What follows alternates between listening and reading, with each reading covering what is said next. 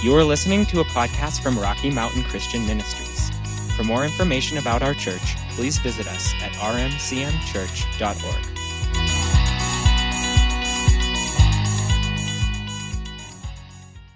Well, I'm gonna we're gonna just plunge into this, see if we can get through a few more of these this morning.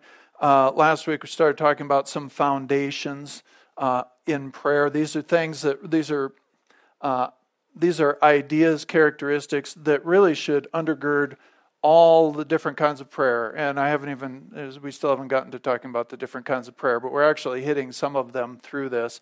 But, you know, whether we're praying for ourselves, praying for others, praying over our community, asking God for something, dedicating ourselves to something, whatever type of prayer it might be, there are certain foundations uh, that should undergird and be in and launch uh, every kind of prayer.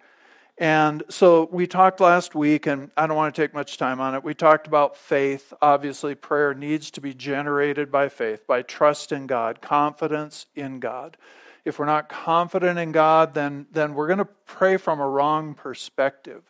And so uh, we talked a lot about that last week. And again, I, I, really don't want to take time to go back through all of that, but you can, you can think about how many times Jesus said that it was the presence of faith that, you know, he told several people, be it done unto you according to your faith.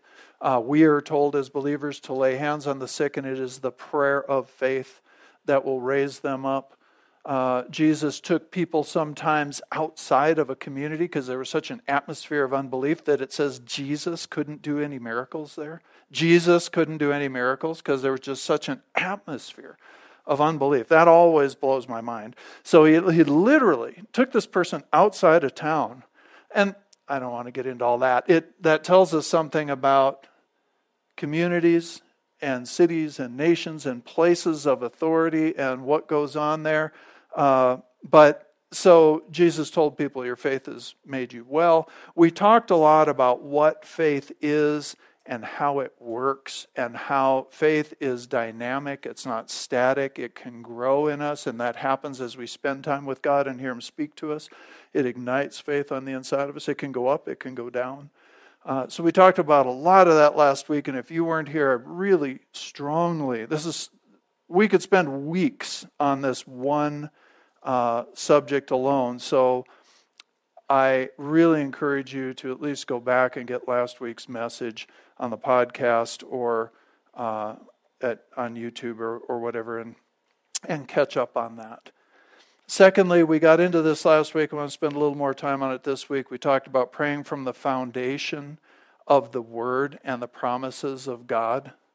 And what I really want to talk about is literally praying the Word itself, praying Scripture.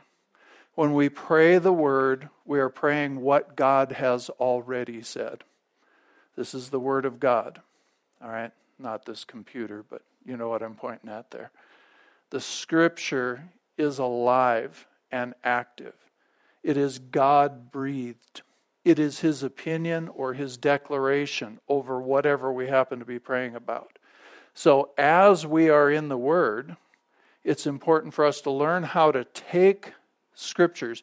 You know how you're going along and, and the Lord just highlights something to you, the scripture just kind of comes off uh, the page or the screen or whatever you're reading it on these days. And it, it just comes alive to you and it and and you know in your heart this addresses this situation over here. We want to learn how to take that word and turn it into a prayer and pray it over our lives our families our communities whatever you're declaring what god has already said rather than trying to get god to say or do something new. He's already said it. So you are agreeing with what God has said. You're agreeing with his opinion about how family is supposed to work, how your marriage is supposed to be, how your, how your kids are supposed to grow and develop. You're agreeing with what he has already said, and you are on this earth taking what has already been spoken from the Lord already spoken in heaven and releasing it on this earth. Does that make sense to you? Praying the word. It's a tremendously powerful way to pray. I last week showed you two little books. I didn't bring them in with me. uh, this week. One is uh, God's promises for your every need. And again, there are there are a lot of those now. There's God's promises for your dog. There's God's promises for the sidewalk. I mean, there's, you know, it got marketed in America, but the idea is somebody went through and collected promises and applied them to different areas of life and needs. So it's really handy. I mean, you don't ever want to take any of these tools and make them your prayer life. But sometimes, if you got a specific thing going on and you just feel at a loss, it's really nice to open that up and and and look up God's promises for my mother-in-law, you know, and and there will be a whole bunch of a whole bunch of scriptures in there that you can begin to pray. The the other book I mentioned to you is called Prayers That Avail Much, and again, I think that's been made into a lot of different books now, and I'm sure it's all available online. But it is a it is a book that someone took that was a person who prayed the word, and they took scriptures and they turned those scriptures into prayers for different things. And then at the end of uh, a section of prayer, which you can, again, what I like about this book is it teaches you how to go to a scripture and turn it into a prayer. I, I don't like to take it and, and especially if you grew up with prayer books, you know, we prayed out of the book. You need to pray from your heart. You need to pray your own words but it can be a real tool in learning how to turn scriptures into prayers.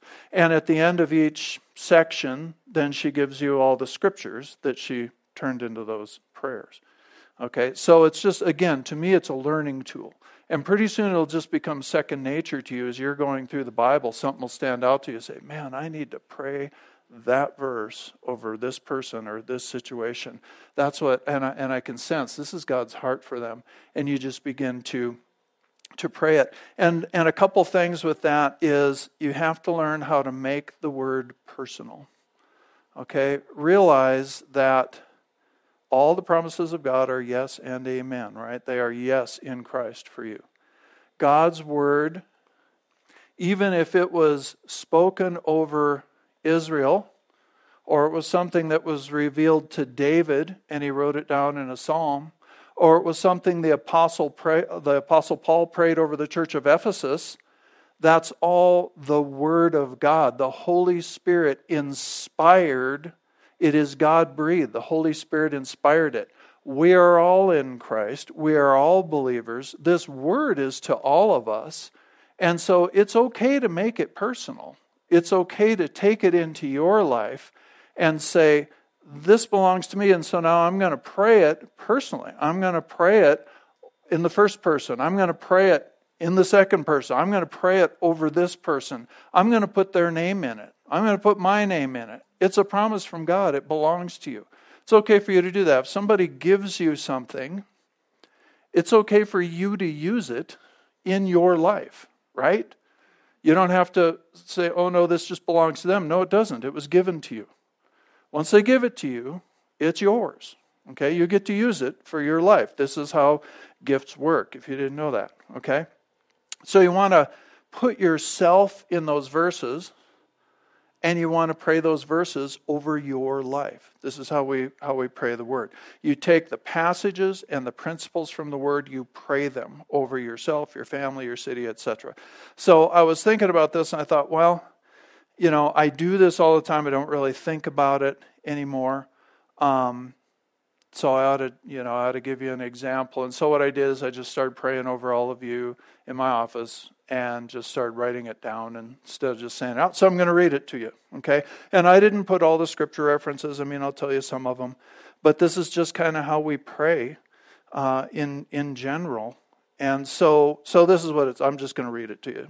So I was saying, Father, in the name of Jesus, I pray for the congregation that you are building at RMCM, right? Jesus said he would build his church, right? Jesus said that you would, Jesus, you said that you would build your church and the gates of hell would not prevail against it. Therefore, I pray for the members of this body that they would be built together in a beautiful habitation for your Holy Spirit, that they, being strong in the power of your might, would, in the power of your Spirit, assault and overcome the works of the devil on this earth. A lot of that comes out of the book of Ephesians, right? I believe that they live not in their own strength, but in yours, because it is you who, and I like to pray out of the Amplified Bible, okay? It is you who are effectively at work in them, both to will and to work, to strengthen, energize, and create in them the longing and ability to fulfill your purpose for your good pleasure. You work in them today and every day, right up to the time that Jesus returns to perfect and complete that work that you have begun in them. Philippians 1 6, right? I pray that you would cause them to be above only and not beneath. All this comes out of Deuteronomy 28. I pray that you would cause them to be above only and not beneath, the head and not the tail, that you would bless everything they set their hand to do, that they would be blessed and be a blessing in the city, in the country, coming in, going out, that all of their personal storage places would be filled to overflowing. I pray that they, having all that they need, would abound unto every good work. I pray, this just went on and on. I was like, okay, stop writing, but I couldn't. I pray that they would be absolutely filled with the knowledge of your will in all spiritual wisdom and understanding, that they would walk today by faith and not by sight, that their lives would be directed by the Holy Spirit as He gives them insight into spiritual things, that they would be free from deception, know the truth in every situation they face. I pray that everywhere they go, heaven would be manifested. This city is blessed because they live and work here. So it's just a collection of scriptures that as as you build the scripture into your heart and as you just think about it then you just simply begin to pray out of those verses. You begin to pray. And again, why do we do this? Because we are in this way praying what God has already said. God has said all that about you.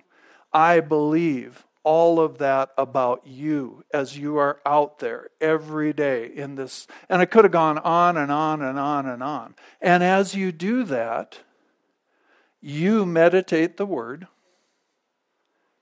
you roll it around in your mind.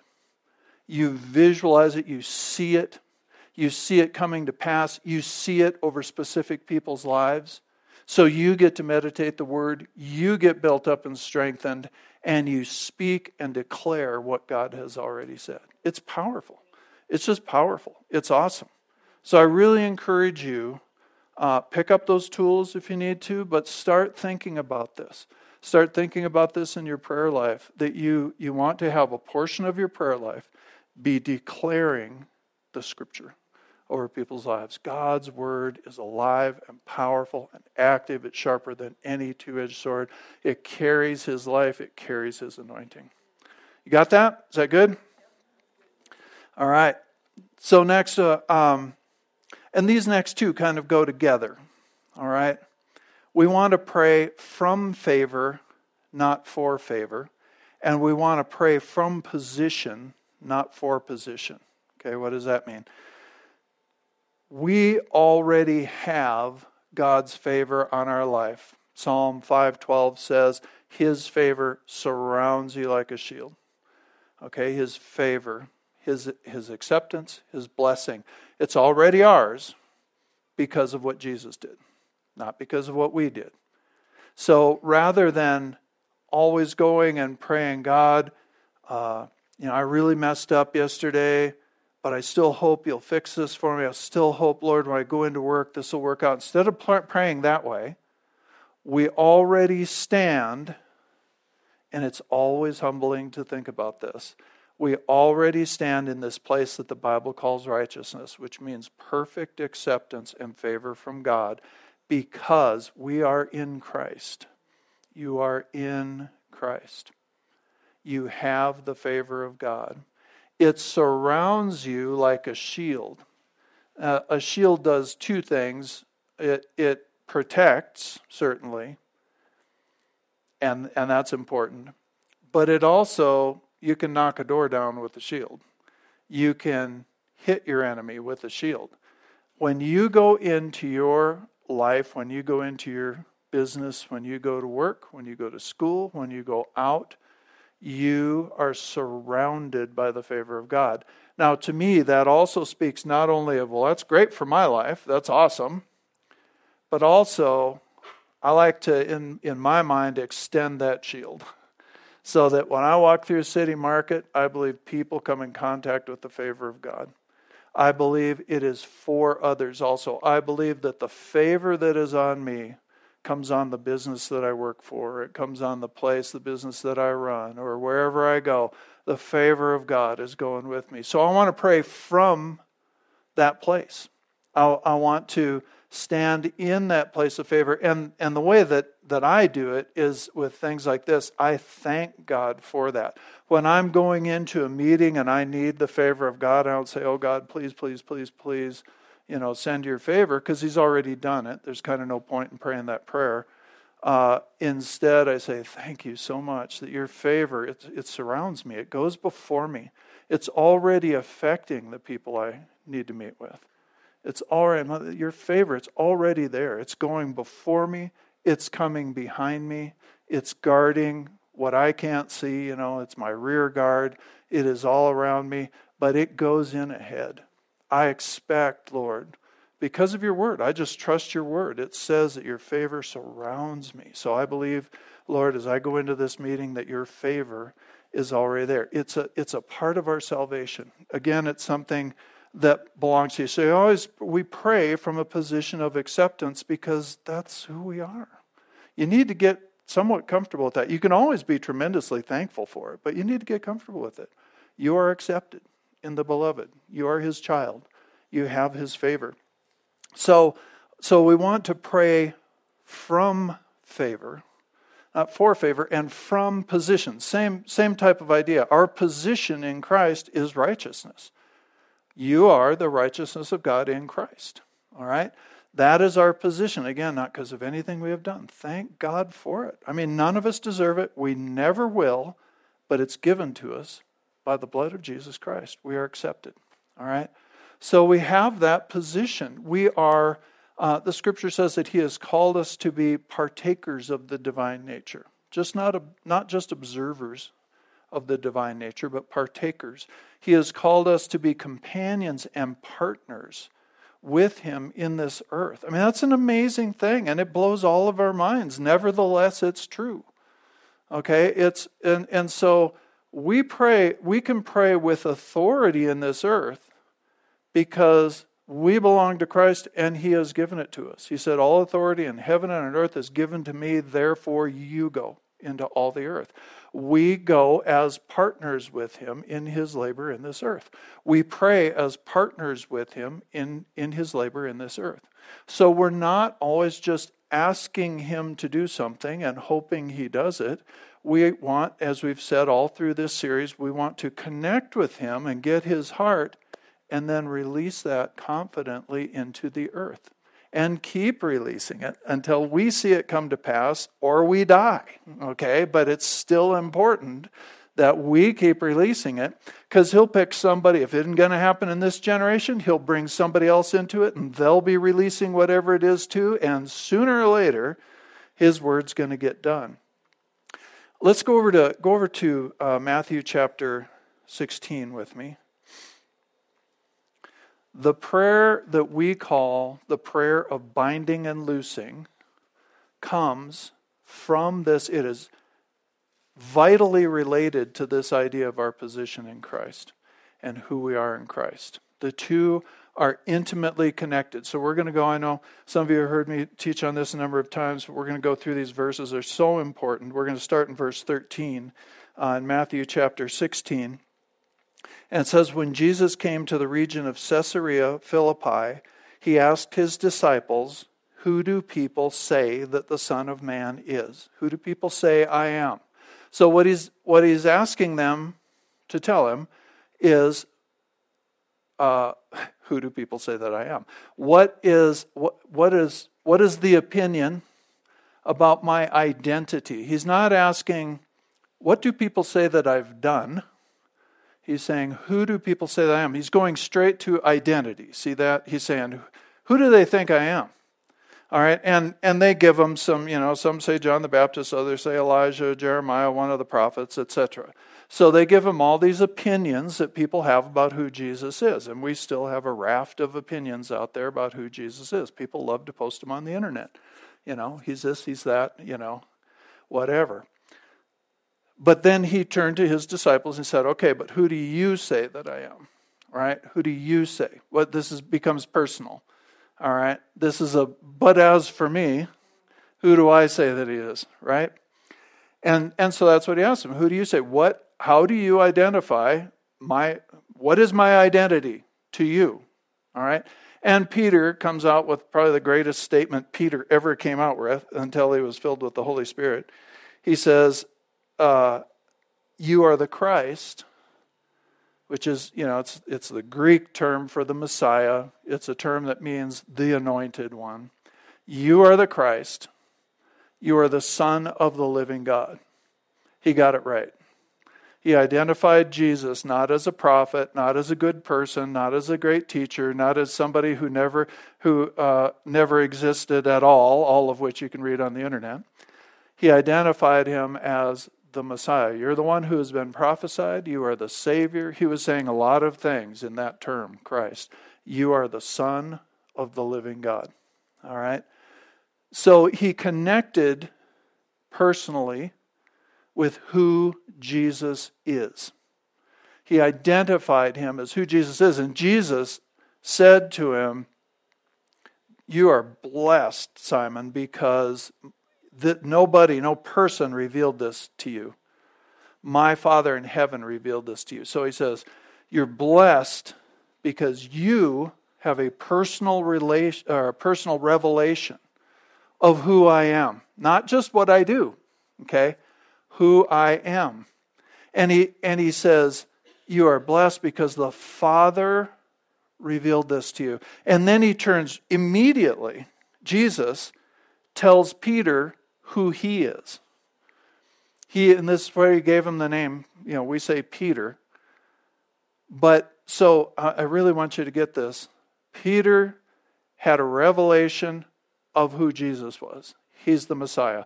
Okay, in that for us, we can say, He is the way, the truth, and the life. He is the Savior. He is the only way to the Father. He is, he is the Son of God. He is the eternal Word. I mean, we could go on and on and on. He is the way. He is the door. He is the great shepherd. He is all of these things. It is who He is, not just what He does. When we have that revelation, and we give ourselves to that and confess that the way Peter just did, we are born again because we're the other side of the cross. Peter still couldn't be born again when he made this because the blood had not been shed yet, but nevertheless, we're this side of the cross.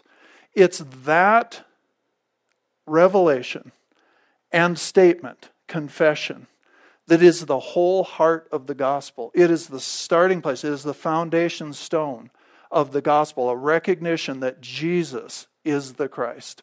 There aren't many ways to God, there's one way to God. God will lead people that believe a lot of different things to that one way. But He is either the way, the truth, and the life, or He's a liar, one or the other. Okay? So Peter grabbed this, and when Peter made that confession, Jesus turns that right around and says, Okay, I'm going to tell you who you are. I'm going to tell you what your identity is. And he uses, an, and most of you have heard this many times. We're going to go through it again. He uses this, it's a play on words. Uh, here he says, You're blessed because you received this revelation. I tell you that you are, he used the word Petros. Okay? Or the Greek language uses the word petros, P E T R O S. It means a small stone.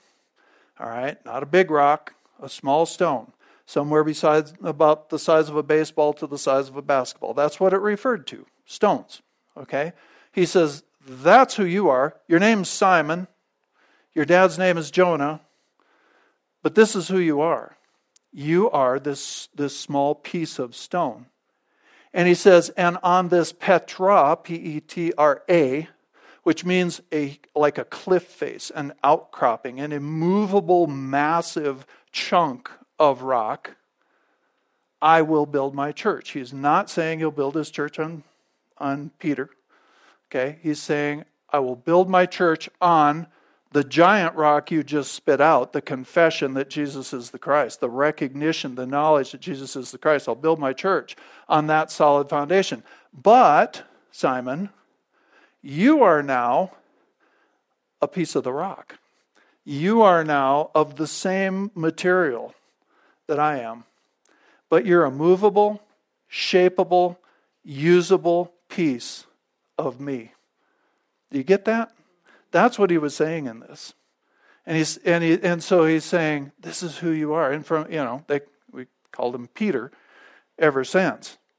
All right, but he says, This is what I'm going to build my church on, and the gates of hell will, will not prevail against it. And he goes on now, okay, and he says in verse 19, now he switches to speaking in the plural. He says, I will give you disciples, not just you, Peter, the keys to the kingdom of heaven. Not just you, Peter. You've heard all the jokes, right? About Peter standing at the pearly gates with the key, deciding whether people get in or out. That's not Peter's role.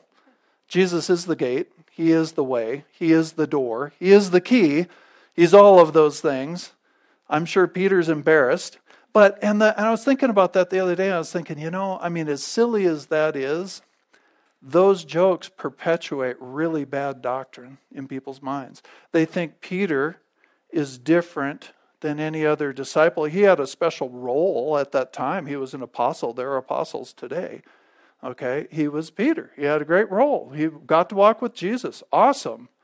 But he is no different in relationship to God than you and I are. You don't have to pray to a saint. You don't have to pray to your dead Aunt Mary. You don't have to pray to any of those people. You are a believer. You are a piece of the rock. You are a, a movable piece of Jesus Christ from which he can build things in this earth. Is this making sense to you? All right, so so we come to this, and he says, I will give you disciples. It's a plural you. The keys to the kingdom of heaven. Keys represent authority, access, and responsibility. If I give you the keys to the house, okay, you have access to what's mine. With that, you have authority to use the key. I'm giving you authority to enter my house. I'm giving you the right to enter my house. And with that, I have some expectations of you that you will lock the door when you leave, okay? That you won't burn the house down, okay? You know, there's some expectations that you'll use it responsibly. That's what keys are about. Okay, so so he says, I'm giving you disciples, you believers. I'm giving you the keys to the kingdom of heaven, the place over which God rules, the, the, the, the place in which the will of God is seen. I'm giving you the keys to the kingdom of heaven. Whatever you bind on earth, I'm going to switch the Amplified here because the NIV gets it wrong. It makes a note about it, but it definitely gets it wrong here. Um, verse 19 says, I will give you the keys or authority of the kingdom of heaven. Whatever you bind, Whatever you forbid or declare to be improper and unlawful on the earth will have already been bound in heaven. This is almost all of your translations make a footnote about this. Some of them don't read that way. They say, whatever you bind on earth will be bound in heaven. It absolutely says, whatever you bind on earth must be what has already been bound in heaven. Okay? And the terms, and whatever you loose permit or declare lawful on the earth will have already been loosed in heaven. All right, so we have this idea of binding and loosing, and it's, it's a type of prayer that we pray. At that time, the rabbis used that terminology all the time. Everybody knew what this meant. To bind something meant, just what this says here, to forbid it, to say it is unlawful, it doesn't agree with God's rule. It doesn't agree with the word. It doesn't agree with the commandments. It doesn't agree.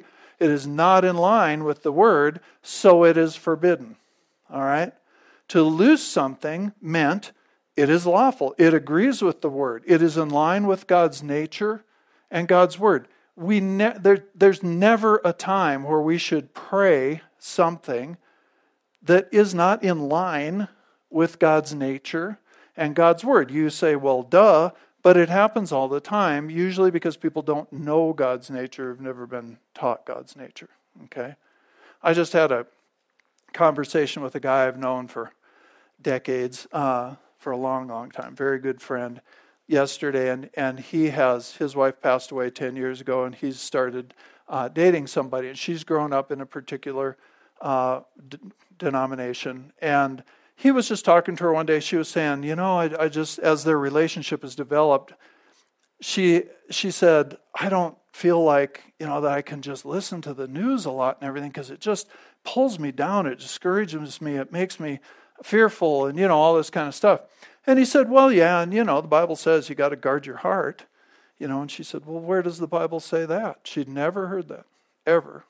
And he said, Well, you know, over in Proverbs chapter 4, it says that we need to guard our heart, and out of it flow the issues of life. And he just gave her this little, little paragraph about how the, you know, the issues that, that that word means it's a picture of a river, a stream, and how everything flows out of your life. Your life takes that direction. There are boundaries created. You know, the stuff that we talk about all the time out of that verse. And she was just boggled because she had never heard that. She said, That's so awesome. Where'd you learn all that? he said, Well, you know, it's in church, you know. But, but anyway, we, there's no place for us to pray outside of God's nature. Things that we bind on this earth, we bind because they're not allowed in heaven. You know, situations where we sometimes we run into a situation where sickness, a variety of sicknesses and pains and degeneration and stuff seems to have taken hold in a household. And it's just, I'm not just talking about, you know, oh, my kids got sick and I got sick and then my kids got sick. And, you know, that's one thing and that should be prayed against. But this is, you can feel it when you're dealing with some of these situations. This is much bigger than that. Jesus dealt with a spirit of infirmity in some cases. Not all sickness is created by that, but some is. And so we will bind the spiritual force that is trying to bring that sickness into that home. And you'll just know in your heart, I don't know how else to say it, you'll just know in your heart, man, there's, there's an entity behind this one. This isn't normal. This isn't just flu season. I don't think we should give flu a season, but at any rate, um, you know, this is something much more than that. And there may be things going on in that person where, you know, they have their identity wrapped up in being sick, and that's where they get their um, they have people care for them. And yeah, there could be a lot of roots, but the devil will take advantage of things like that. So we want to get them free, but we want to bind that because that's not allowed in heaven. That's not allowed in heaven. We bind things, we declare them, we, believers. I will give you, believers, the keys, the access, the authority, and the responsibility to the kingdom of heaven on this earth. All right? Whatever you bind, you bind it because it's already been bound in heaven. Whatever you loose is what has already been loosed in heaven. We loose everything that Jesus died for. We loose the message of the gospel. We loose the peace of God. We loose health and healing. We loose uh, uh, ability. I, I always falter on these words, but we loose success and satisfaction and prosperity and all of that where people's businesses are concerned. We lose harmony in relationships. Why? Because those are loosed in heaven. They're approved in heaven, so we approve it on this earth. That's the prayer of binding and loosing. It goes right back to you see who I am, you're a piece of me, on this earth. You see it? So we pray from that position. The prayer of binding and loosing is, is prayed from that position and with that authority. All right, the two are intimately connected. Oh, 11 o'clock. I wanted to get through agreement. Um, well, I, I shouldn't. There's a lot. There's a lot to say about the prayer of agreement. I'll just touch on it and then we'll quit. Uh, coming right from this, we're going to go over next week to Matthew chapter 18, where these verses are repeated. Whatever you bind on earth must be bound in heaven. Whatever you loose on earth, loosed in heaven. And then in, and then in verse 19, same discourse. That's, that's Matthew 18, 19. And this, I'm sorry, 18, 18. And then 18, 19 says, Wherever two or three of you agree together, it shall be done on this earth we agree, we can only agree. Boy, there's a lot I want to say about this. I'm going to stop. I promise. Don't look at me, Karen. we agree because we can agree because we know who he is, what his nature is, what his word says. And we know what he wants to do. We know what needs to be bound. We know what needs to be loosed. And so I can come together with another believer that believes those same things. That's a big deal right there. There are a lot there are some of your friends that are wonderful people and they're going to heaven, but they don't hold the same beliefs that you do. And if you're going to try to agree together for somebody's healing with somebody who thinks maybe it's God's will, maybe they're sick because it's God's will, maybe they sinned, maybe He's punishing them, whatever. If they're going to say that when you're saying, Jesus carried this sickness and disease to the cross, and by his stripes, this person is healed, and we're going to lose it there. That's not agreement. Okay? Going to stop. I'm going to stop. I'm going to stop. So we'll talk about what agreement is, but it, this, these are all related. And they all come from the same place. But the prayer of agreement is really powerful. Whatever two or three of you agree is touching anything, it will be done for you. All right, let's pray. Father, I just thank you for the time we've had this morning. I pray, Father God, that, uh, Lord, that you would take the words that have been spoken here. Holy Spirit, I believe you impart them deep into our hearts.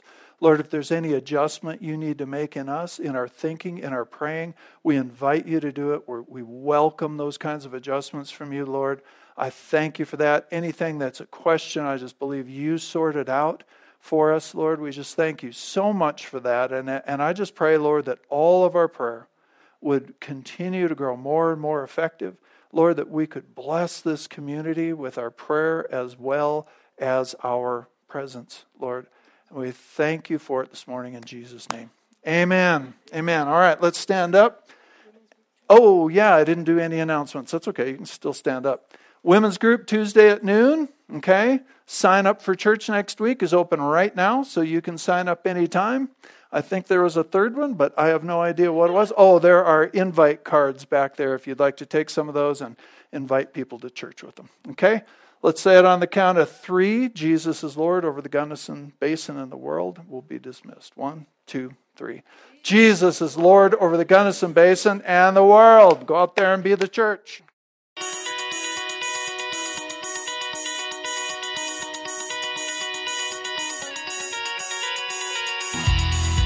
Thank you for listening to this message from Rocky Mountain Christian Ministries in Gunnison, Colorado. We hope you will visit us at rmcmchurch.org, like our Facebook page, or subscribe to our messages on YouTube.